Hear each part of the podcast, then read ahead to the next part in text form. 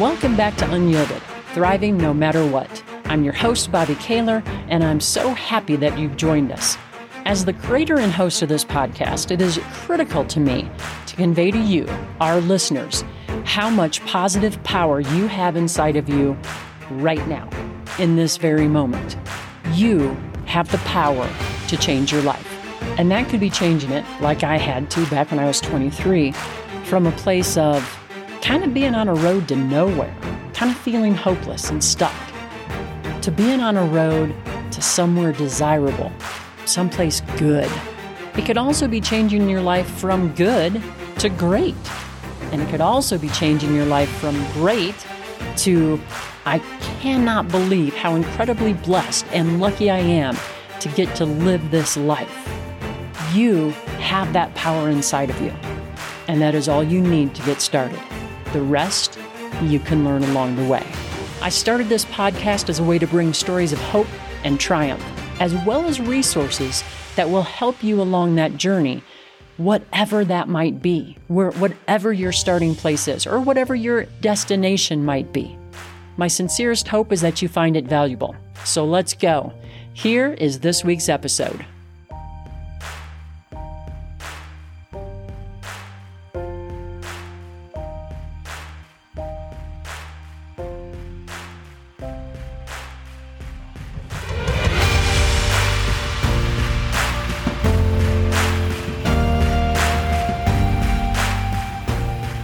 Guest is the author of Cracking the Life Code. Through his professional experience as a strategy consultant and extensive involvement in the community, he has seen the tremendous value of diverse perspectives. He is the founder of Cracking the Life Code, a self help platform that helps individuals gain total life mastery. He is the convener of the Inspire Africa Tour. As an entrepreneur and strategy consultant, he has helped over 12,000 entrepreneurs start and grow their businesses. He enjoys doing new things that challenge how he views the world. His name is Babs Farshism, and I cannot wait for you to meet him. Babs, thanks for joining me on the show. Hey, Bobbi. Thanks so much for having me. I am so honored to be here today. Thank you for the great work you're doing on the podcast. Thank you so much. I'm so glad that we connected. And I'll tell you what, as a way to kind of introduce yourself to the listeners, do you want to just tell them a little bit about yourself? Absolutely. My name is Babs Farshism. I'm a strategist, I'm a speaker, and an entrepreneur.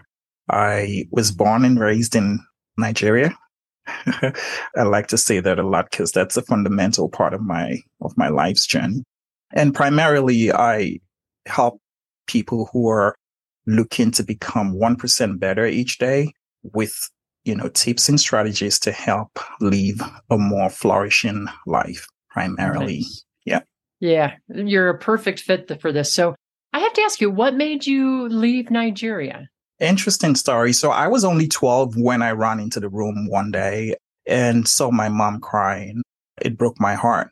Oh, no. I asked her why she was crying, and she told me she had received the bad news from her mom. And even more so because she was not in a place to help her mom at the time. So mm. that shattered me.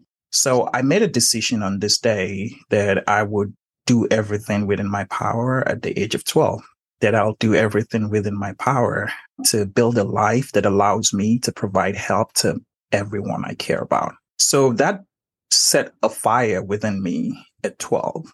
And I really just wanted to understand if there were other experiences that life had to offer beyond the ones, the immediate ones that I had as a child. Being born in Nigeria at a time where it was a lot of devastation. It was a lot of destruction. It was a lot of um, killing, poverty, and the likes. I was just um, looking for ways to, you know, change that whole story for myself and ultimately for my family. Yeah. So I began to read. My mom is a library scientist. Well, she passed away, so she was a library scientist. And so she started this love for book in me and my siblings. So she would bring a lot of books home. And so we read a lot. So I really just started digging and opening up books, inspirational books, motivational books, self-help books that I could lay my hands on as I grew through my teenage life. So I read a lot. And by the time I was in college, I realized that the fundamental difference between really successful people and not so successful people was really just a mindset. And so mm-hmm. I realized that I needed a shift in my mindset if I was going to change the trajectory of my life. And so at that point, it was probably my second year in college. I realized something fundamentally had to shift within my mindset if I was going to break free from the limitations that I had growing up. And so I began this whole journey of trying to understand what makes the mindset. Why is it so important? Why do I need to shift my mindset? And that was really the whole the beginning of my journey towards personal growth and personal development. It's been way over 20 years since I've been on this journey and learned a lot, built myself, grown through pain and through trials and through, you know, trials and error. yeah. And ultimately, I am here still in the journey, still growing, still learning, but I'm very happy where I'm at today. Yeah. Love that. Thank you for sharing. I always like to know like the deeper the why behind what we do. And I know our listeners yeah. do as well. I think that's really powerful. We share a, a, kind of a similar story there. The details are different, but I think that the concept is pretty similar. So when you said that you were in early on in college and you realized that you'd have to shift your mindset, can you tell me more about that? Yeah, I just continued to look around me and just study people around me who didn't do much with their lives. And I also just looked through the pages of newspapers and biographies and books and saw the lives of people who did something with their lives and how there was a dramatic difference between of these people, even though they might be around the same age group, their accomplishments were different.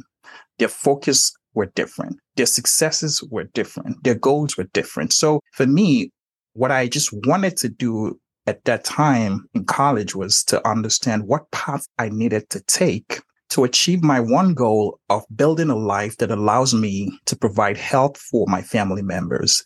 First, my mom and everybody else around me. And I realized I probably needed to go in the direction of the people who I thought were successful at the time. And when I realized that the one thing that shifted and that changed or that made a clear difference was the fact that the people who succeeded had a growth mindset.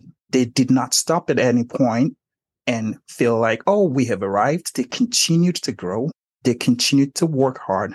They put forward a lot of different values that I picked from resilience, yeah. ability to face obstacles, communication, ability to communicate how they thought, how they, their ideas to the world and, and things like that. So I started learning some of these life, life lessons that I believe um, at the time were very helpful in setting me on the path to success in life. Yeah.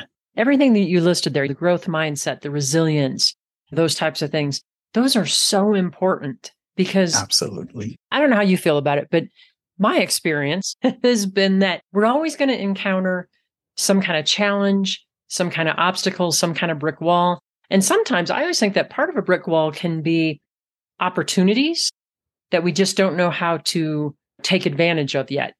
That's right. those are the types of things that they're important tools to have in our toolkit. Yeah.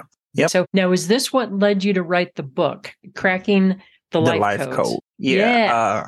Uh, cracking the life code for me is is a summary of my journey over my personal development journey over a 20 year period. Nice. I learned a lot. I failed a lot, but then I grew a lot. So through the cause of my growth, I decided it's very important to help maybe generations yet unborn to find ways to navigate the different areas of life. So for me, I like to say that life does not come with a manual. So it is imperative that we crack the life code sooner than later in life. So when a child is born, their parents don't receive a manual in the hospital that says, Hey, this is how to navigate life, relationships, finances, career. No. So a child is left at the mercy of the adults in their life. So mm-hmm. they begin to pick up signals from the adults in their lives. And sometimes they might grow up behaving, thinking, and acting like the adults in their lives. like the yeah. teachers, their parents, their spiritual leaders, and whoever interacts with this child. Now, a child has no way of determining if the signals that they receive from the adults in their life are positive or negative. They just yeah. absorb everything they see. And so when a child now grows into adulthood and begins to ask questions like I did when I was in college, like, are these behaviors really helpful or are they harmful? Are they going to help me achieve the success that I'm looking for or are they just going to hinder me? And that's where the whole idea of limiting beliefs come up because maybe through generation, they have carried these limiting beliefs from one generation to another. And maybe their parents have passed these generation, uh, these limiting beliefs to them. And they've carried these beliefs all through their lives. Like a story I told in my book about a lady who believed men, there just aren't any good men out there. And it was just this limiting belief she carried all her life until she met her friend in college whose father was a perfect example of a good man. And that was when she realized that there really could be good men out there. And she began the journey of trying to change or break this limiting belief that there aren't any good men out there. And then she worked on that and became a better person, met her husband, got married, and is living a beautiful life today. So yeah, limiting beliefs, behaviors, and habits. We then need to sit and ask ourselves, well, these were transferred to me, but do I need to continue to carry them along? Or yeah. do I need to break them? And that's where the whole idea of breaking or cracking the life code comes to bear. Yeah, I love that because I think a lot of times with those types of beliefs, they're almost invisible to us because they were passed to us at such an early age. And then so to, you know, become aware of, wow, this is a belief that I'm carrying and is this truth? That can be hard for yep. for someone to do.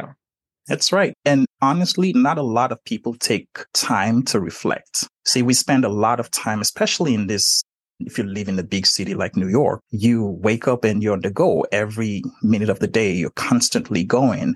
And then maybe after work, you're spending time with colleagues or friends in happy hour. And by the time you're you're back home, you're ready to go to bed.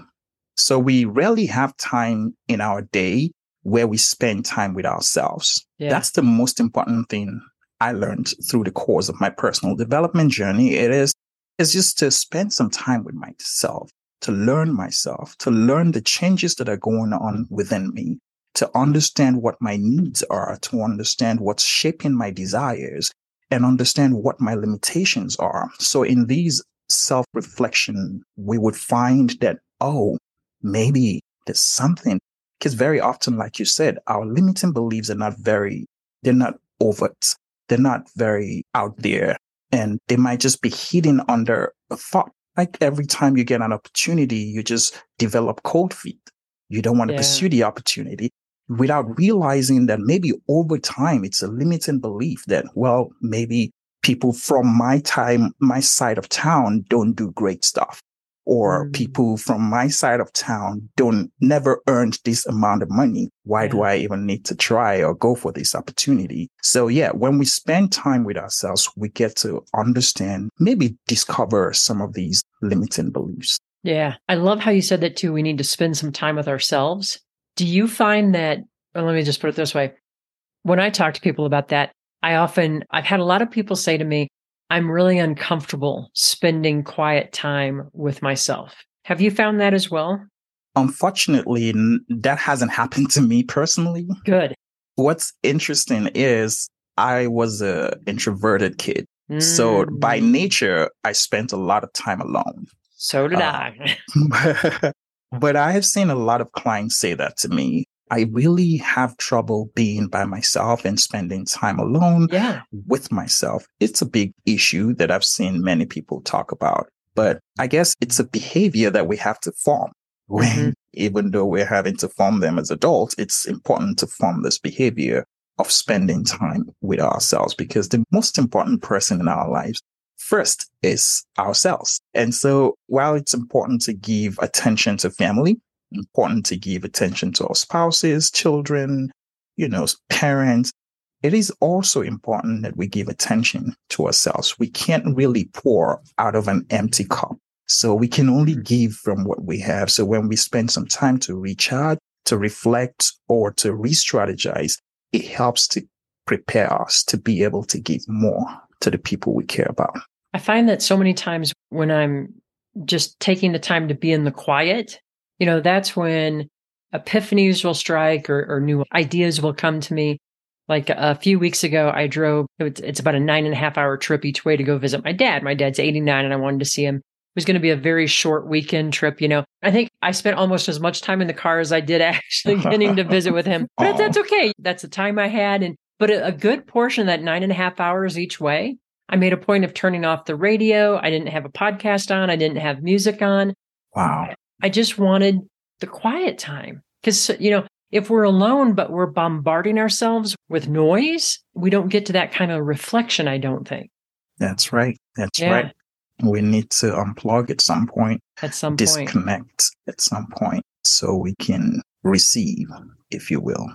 Absolutely. And it's just like when I go road cycling or cross country skiing, I don't want to listen to music. I want I want to be in tune with what I'm hearing. Plus, I think if you're road cycling and you're you have your headset in, like that's a little dangerous to me. Like you got to be aware of what's around you. All right, so the life code. Now, did you do you have like I know I saw on your website it looked like there were maybe four areas or pillars that you have. Yeah. Can you tell us a little bit about that? So I uh, found that to succeed in my definition of succeeding or success here is really finding meaning, purpose, and fulfillment. Mm. So to achieve success at that level, I realized there are five pillars that could be very helpful. And these five pillars are peace. So there's purpose, which is first identifying purpose, discovering our purpose, the reason for which we are here, the one thing we are here to do and achieve. And I like to say that discovering our purpose is not enough. We've got to take it a step further because the discovery of purpose is not exactly a guarantee of its fulfillment.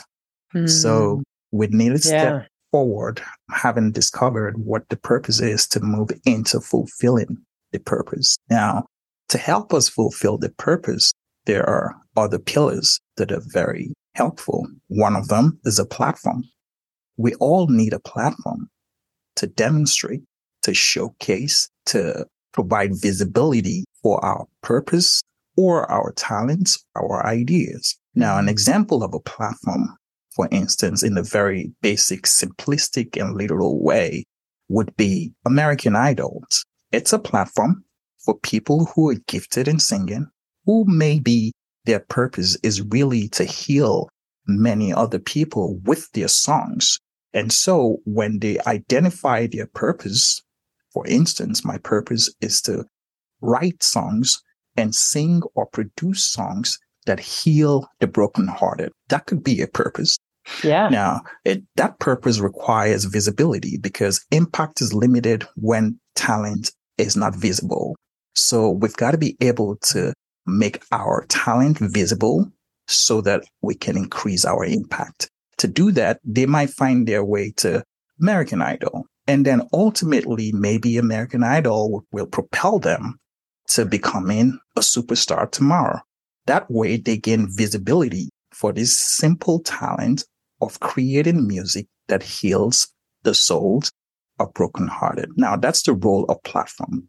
Platform yeah. helps us to expose and increase visibility for our talent. For a person yeah. whose purpose is probably to create an organization or uh, a business that helps solve a major environmental problem, that individual would need a platform, maybe a platform like a VC, a venture capitalist to help propel that business into the world. So we all need a platform to demonstrate, showcase our giftings, our purpose, and our talents. Yeah. And the next P is people. So I like to think of people as the feelers to potholes on the highway of success. So if you're driving on the highway of success, there are so many potholes. Now, what happens is people help you to fill out those potholes. They help you level up those potholes so you can drive smoothly and faster and easier. That's really what people do. We always need people around us, the right sets of people who can challenge us, who can encourage us, who can pull us up we need mentors. We need coaches, we need family, we need friends. So people play a significant role in helping us achieve our purpose or ultimately achieving success in life. The, yeah. la- the other thing is passion. So passion is that feel that we need. So you could have all the talent in the world. If you don't have any passion, you probably can't get far with it. Mm-hmm. You run out of gas. Okay. So passion is the fuel that we need to keep us going because there will be tough days. There will be difficult days. There will be rainy days.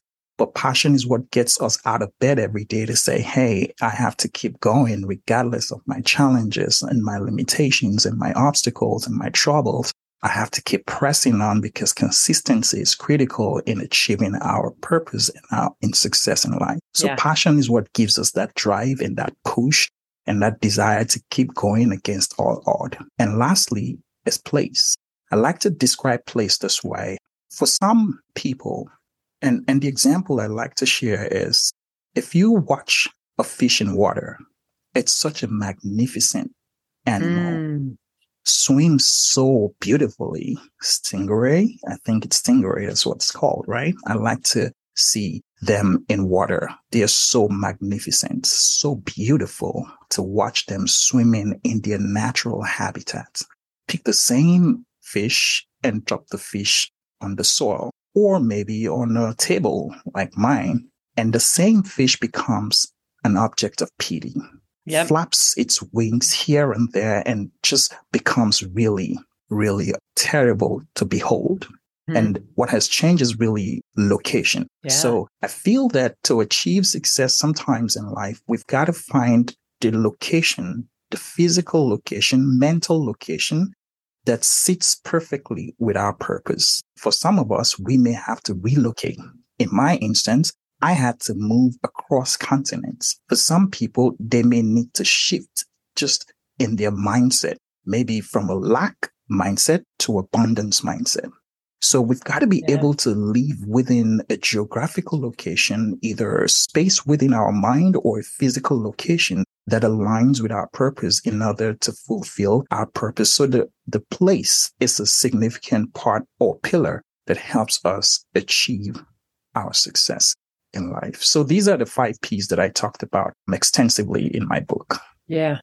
I really love that about the place, how you describe that with the fish. Cause I mean, you're completely, and we've probably all been in that situation where, you know, maybe not quite as dramatic as the fish taken out of water, but it reminds me of what I had a guest, Anthony Spatafor. This was a, I don't know, a couple of years ago. And he talked about squirrels live in trees. So when you watch a squirrel and they're running around the trees, you see them jump from one tree to another and they're hanging upside down and just joyous. And he said, the problem is so many times, you know, like a cat, a cat can climb a tree, but the cat's never going to be as agile or as joyous in the tree as what the squirrel can be. And he was talking about how too many times because we can climb a tree, we think, well, that's the tree we have to be in versus where it's our natural, our natural place, like what you were talking about. So those two things kind of connected for me. I think yeah. that's important. Do you find that it's hard for people to, to, especially the place and the platform?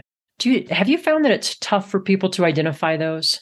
Yeah, definitely. Um, probably one of the reasons a lot of people seek coaching or seek help. Yeah, platforms can be difficult to come by. And I also said severally that sometimes you might not find the right platform for you out there. Mm-hmm. In those types of situations, you may need to create your own platform. Yeah. So where there aren't any platforms, then that provides an opportunity for you to be a pathfinder, for you to create something that never existed.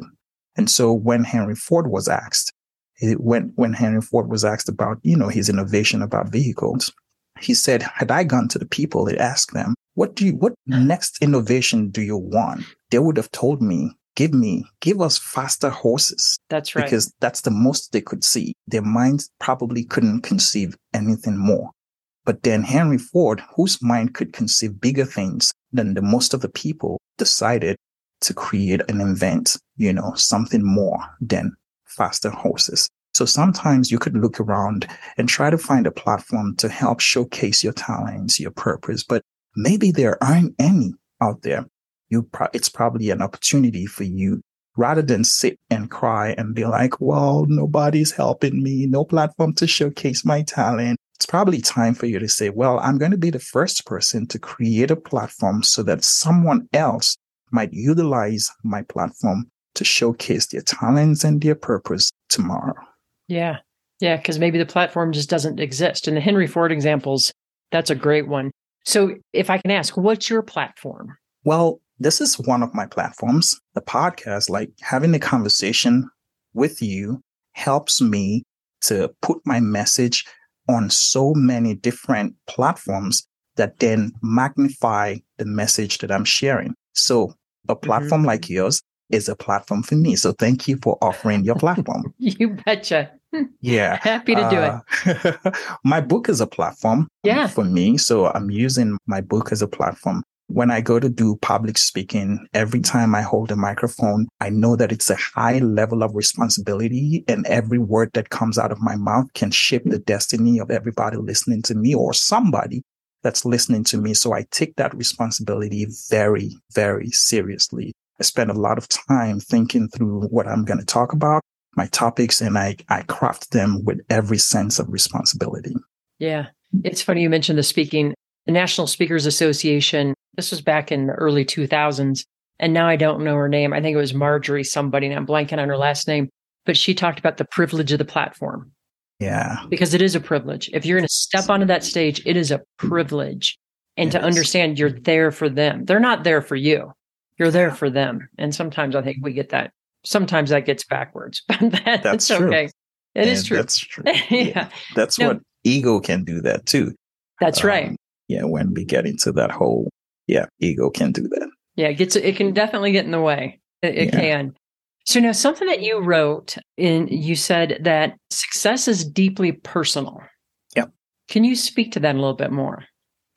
Yeah, I feel very frankly that success in defining success, it's a personal thing. Just like spirituality is a very personal experience, success or defining success is a personal thing. So every individual has to come to a point in their lives where they articulate exactly what success is for them. Mm.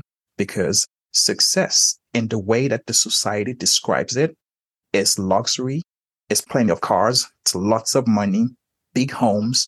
And these things are only, they are symbols of success. They aren't mm. exactly success.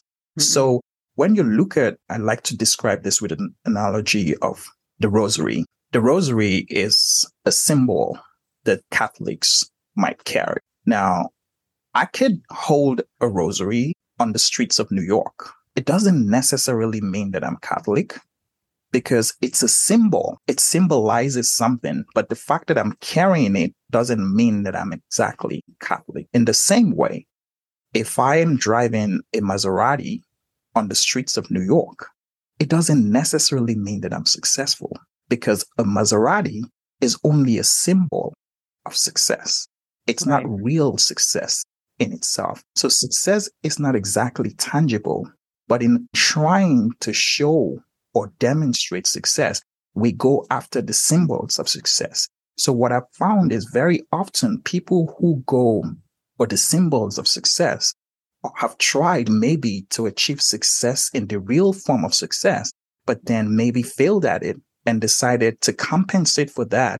They want to achieve, uh, they want to amass as many symbols of success as possible. So I feel that success is deeply personal. We would have to reach within, deep within ourselves and ask ourselves true, deep questions about how might we measure success in our lives and in our journey. And once we identify what success means to us, we would stop stressing ourselves over what society thinks success is we would stop caring about the neighbor's new car or the neighbor's new job, or, you know, we would now focus. Yeah. We would focus on what success means to us and that alone. Yeah. What that reminds me of, Babs, is the what is success and what is it not to you? Because yep. I think I think you're right. When we haven't defined that for ourselves, then we we're in that constant state of like you go on social media right and you're like oh someone's on a caribbean vacation maybe i should want that and it hadn't even occurred to you that you might want it until you see it and it's like well now i have to have it but to know what it is for you. That was one of the things that my husband and I, you know, we started thinking, you know, answering these questions, asking these questions of ourselves 20 some years ago. And our path is, it's very different than traditional, but it's mm-hmm. what, it's been what was important to us, what we found to be valuable. And then it's easier to let go of all the other stuff. Cause you're right. I think a lot of times it, they're symbols of success. Yeah. Yeah. You know, not actual success. Yeah. By the way, I have to tell you this too. The rosary example, my mom was Catholic. I'm not, but my mom was. And when she passed away, one of the things that she gave me before she passed away was her rosary beads. Oh. And I remember like just holding them in my hand because I never prayed o- over them because that's what she did, you know? Yeah. I remember holding them in my hand and just like thinking about, oh my God, all the times in my mom's life when she probably held these mm. and prayed over them. It was like this special connection. But to me, because I'm not Catholic, it didn't have the same thing, but it, it was very special because that, you know, as my mom and I just yeah. it was important to her. So but so thanks for bringing up that image because that was like, wow, it was it was very personal. So oh, that's, yeah, that's sweet. Yeah. So hey, wanted to ask you too because you mentioned this earlier. You said you've you've learned a lot, you failed a lot, you've grown a lot, and that kind of begs the question: What role does failure play in our success? That's a great question. Failure is actually a part of the process. I don't exactly think that there's any significant success that didn't, that wasn't born out of some sort of failure. And so if all you've done through the course of your life is succeed and never failed, we need to rethink that because in order to achieve significant success, failure comes along the way. Mm-hmm. So I believe that failure plays a significant role in our growth as individuals and in our successes. Sometimes failure helps to prepare us for the bigger challenge of success because success itself can be completely overwhelming. And so if you haven't failed and practiced the muscles that is required to manage success, good example. If you arrive, I like to describe it this way. If you jump up, you would certainly come down. but if you grow up, you will stay up.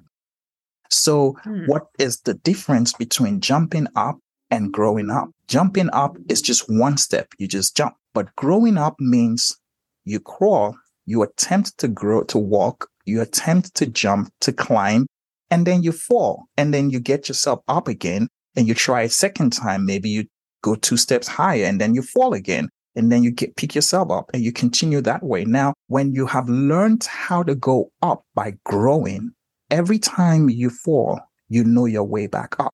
Mm-hmm. But if mm-hmm. always done is just jump, you just jump, you would always come right back down. So failure, I see failure every time and I have I have experienced failure in every almost every area of my life. my first two businesses failed. My first very in I mean my first engagement failed.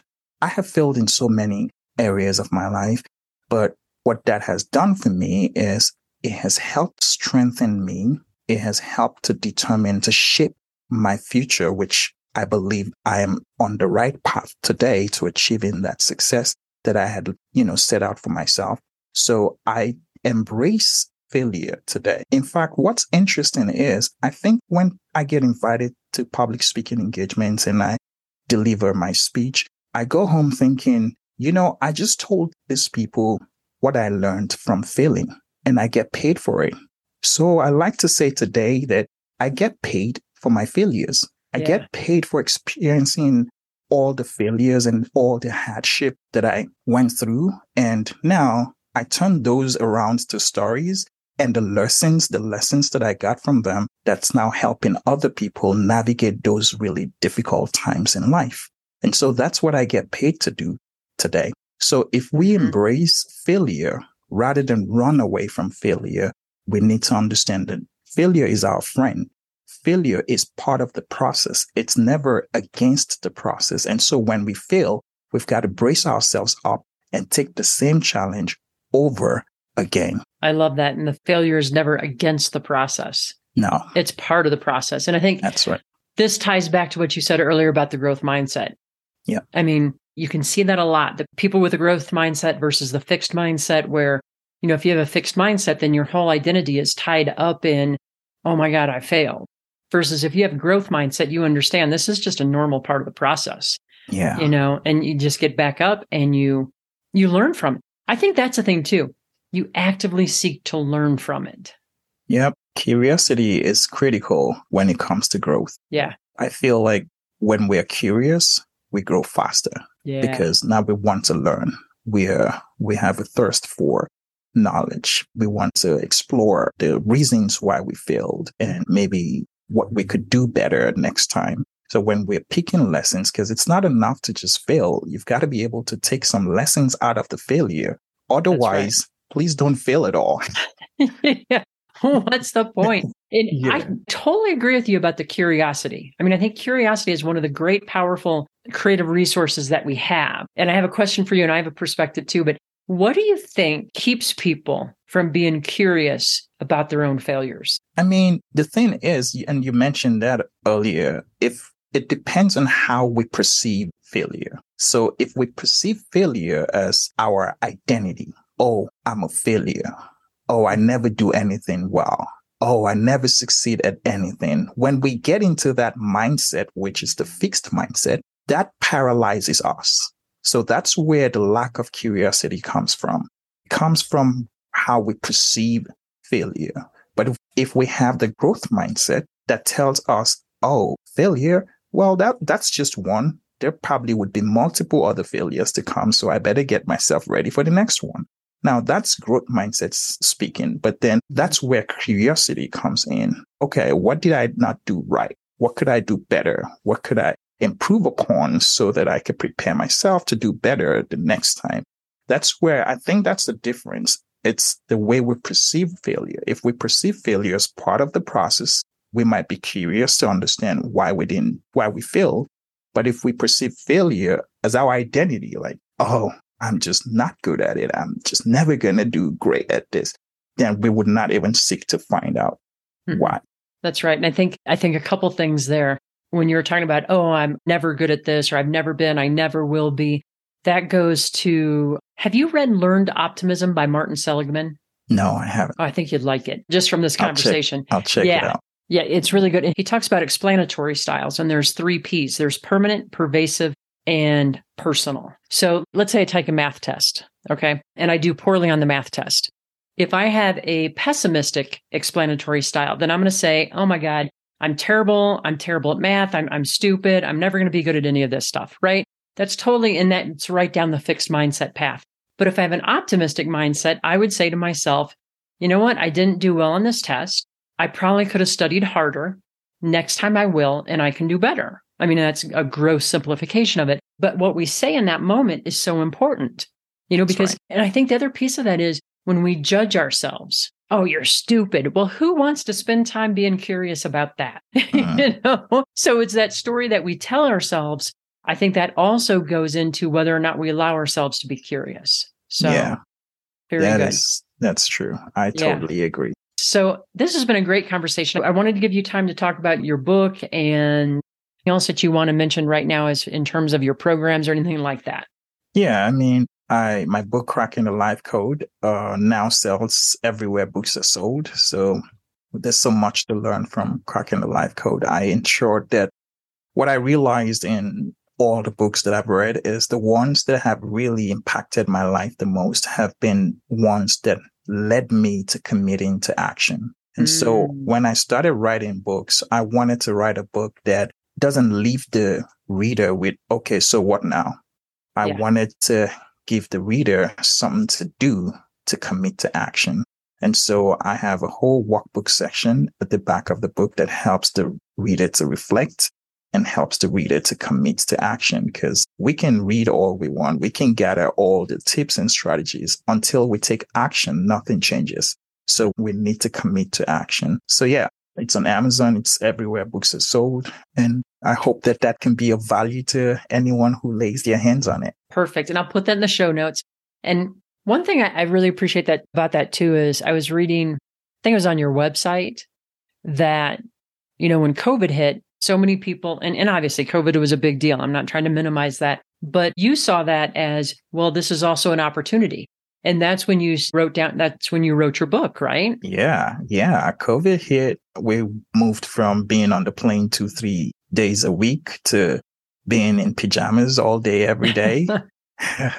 and my friends would call me and, you know, talk about how, oh, this is not the life I envisaged for myself. This is, and all that. But for me, I woke up every morning and wrote for four hours. I thought, wow, this is an opportunity because I've been going, going, going for years. I finally get an opportunity to sit down and put my thoughts to, to paper. And so I wrote every day, four hours every day. That was how I wrote Cracking the Life Code. And I'm very grateful for, for that opportunity. Again, that comes back to the idea of turning what is seemingly a negative situation into something positive and finding gratitude through all of these negative experiences, finding opportunity for gratitude. So I'm really grateful that I got the opportunity to write Cracking the Life Code during COVID. Yeah, I love that you took that opportunity then. And that's actually when I started the podcast because it's like it was an idea that I've had probably for a good year to two years before.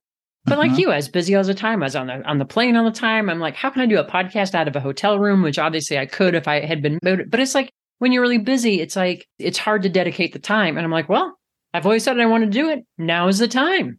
That's right. That's you right. so and now well, you're sharing this message with the world and helping so many people across the globe. That's really great.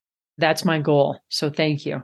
And thank you so much for coming on and for sharing your wisdom. And uh, it's just been delightful talking with you. Thank you so much for having me. I appreciate it. I hope that you enjoyed that conversation. I loved talking with him. Here are just a few of the things that really stood out to me. Number one, I loved the five P's purpose, platform, people, passion, and place.